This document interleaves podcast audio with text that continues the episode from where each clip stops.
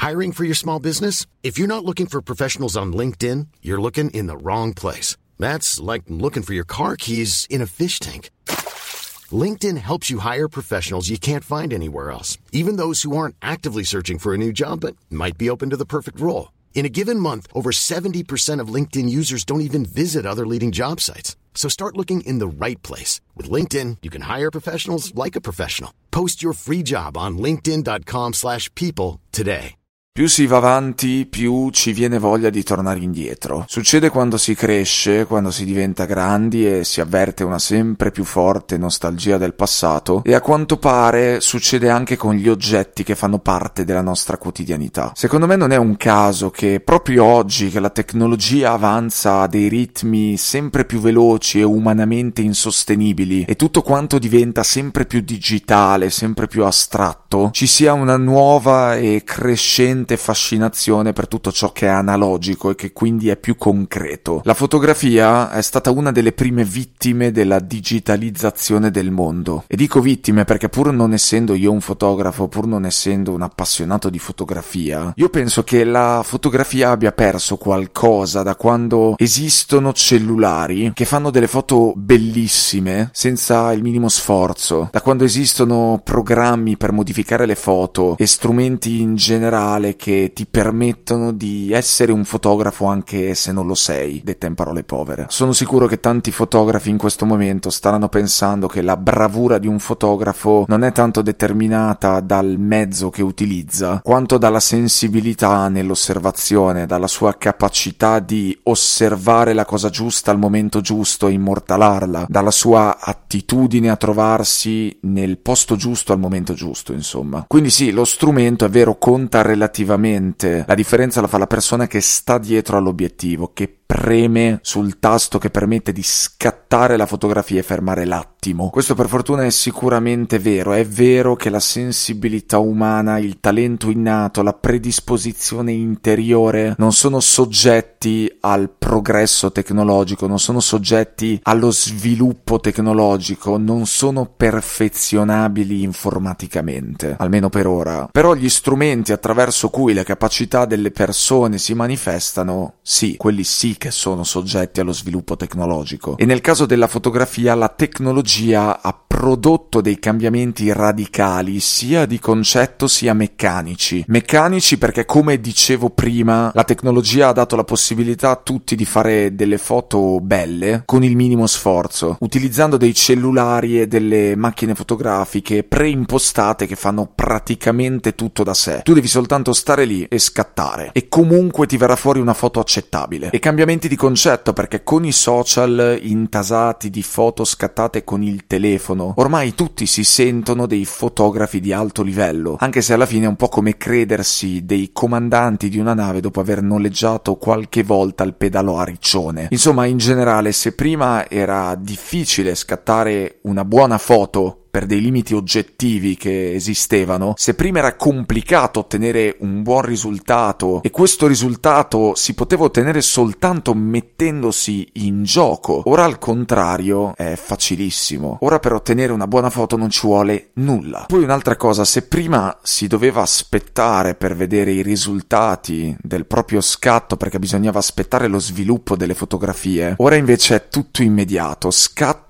e vedi subito nel display. E secondo me è proprio per colpa di questa possibilità di fare e vedere immediatamente il risultato della propria azione. È per via di questo flusso continuo di feedback, di questo boomerang che torna immediatamente indietro al mittente, che siamo diventati dei nevrotici perfezionisti. Mai soddisfatti, mai tranquilli, mai sereni e sempre alla ricerca di una perfezione solo presunta. Perché alla fine gli strumenti che abbiamo abbiamo adesso tra le mani funzionano talmente bene, sono talmente precisi, talmente poco umani, al punto da darci l'illusione che questa perfezione tanto desiderata esista davvero. Ci fanno credere che ci sia davvero sempre un margine di miglioramento, perché la tecnologia, anche in questi strumenti che abbiamo a disposizione ogni giorno, non fa altro che progredire senza sosta. E quindi noi siamo convinti che ci sia davvero uno spazio in cui le cose potrebbero venire venire meglio. Noi viviamo pensando che le cose che facciamo potrebbero venire meglio. Potremmo non fermarci mai, potremmo andare avanti all'infinito perché sappiamo di avere le possibilità per andare avanti all'infinito, per non fermarci mai, per cercare sempre e continuamente di migliorarci, di creare la versione migliore di noi stessi, di ottenere un risultato migliore di quello che abbiamo già ottenuto. Un po' di tempo fa ho dedicato un episodio al mio perfezionismo, ho raccontato il mio essere vittima del perfezionismo sotto certi aspetti e io credo che la nostra ossessione per la perfezione, la mia ossessione per la perfezione nelle sue forme, questa insaziabile voglia di miglioramento continuo che ci perseguita e che non ci fa sentire mai soddisfatti di come siamo e di quello che facciamo, sia direttamente collegabile alla riscoperta degli oggetti vintage, al piacere che sembra darci una foto scattata con una macchina analogica vecchia maniera, rispetto al piacere che ci dà una foto scattata con la fotocamera del nostro iPhone,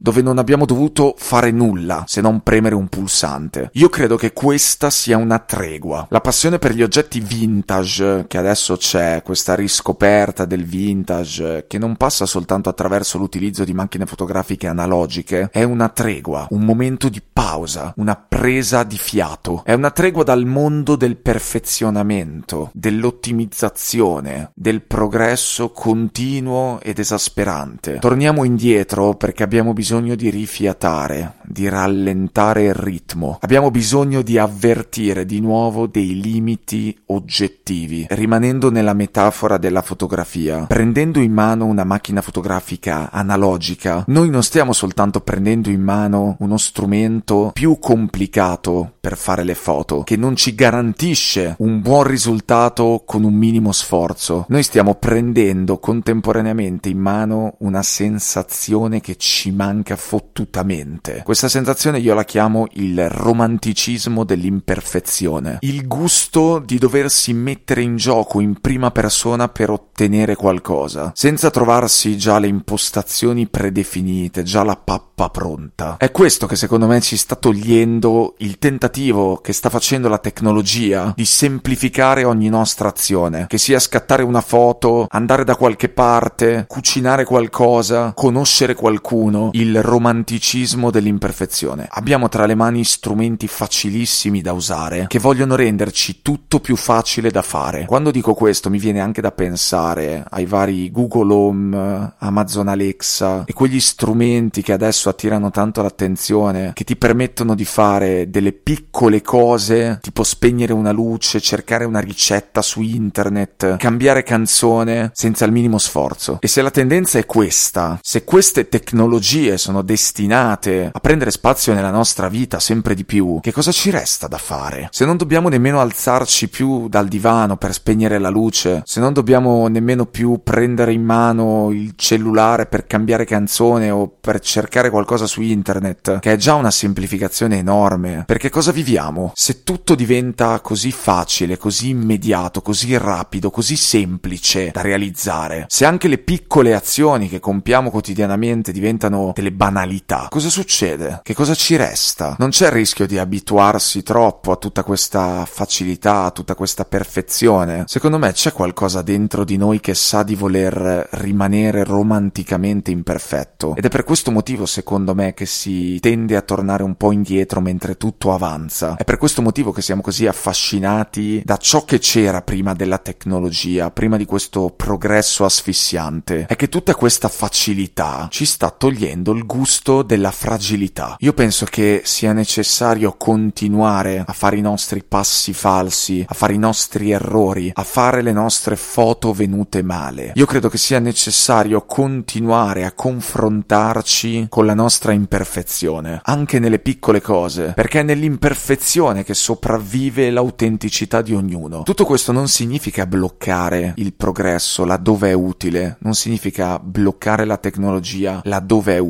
ma appunto laddove è utile. Ci sono tante cose che possiamo tranquillamente continuare a farci da soli, senza il bisogno di un supporto informatico, senza il bisogno di un'applicazione che ci monitori, perché questo è un progresso disumanizzante che ci toglie il bello di essere umani. Io se mi guardo intorno vedo che ci sono sempre più strade ben asfaltate che portano tutte nella stessa direzione, ovvero da nessuna parte, e sempre meno sentieri sentieri sterrati che portano tutti in un posto diverso, ovvero se stessi. Io ho paura che con tutte queste semplificazioni tutto diventi standard, tutto diventi uguale, tutto diventi prevedibile. A furia di semplificarci la vita, ci stiamo complicando l'esistenza, perché il significato dell'esistenza sta nelle azioni che compiamo, sta nel significato che attribuiamo alle nostre azioni. E se siamo sempre meno liberi di fare le cose a nostro modo, se siamo sempre meno liberi di prenderci la libertà di sbagliare, perché appena lo facciamo ci sentiamo in difetto e la nostra imperfezione diventa un peso, è un gran casino, è un problema. Siate liberi. E adesso un bel caffè finito. Perché rischiare di rimanere senza caffè quando puoi abbonarti a Caffè Borbone? Prezzi vantaggiosi, costi di spedizione inclusi, tante possibilità di personalizzazione e l'abbonamento lo sospendi quando vuoi. Decidi tu la frequenza, la qualità, scegli tra le cialde e capsule compatibili e crea il tuo mix di gusti e miscele. Mai più senza caffè con l'abbonamento Caffè Borbone. Tutte le info su caffèborbone.com.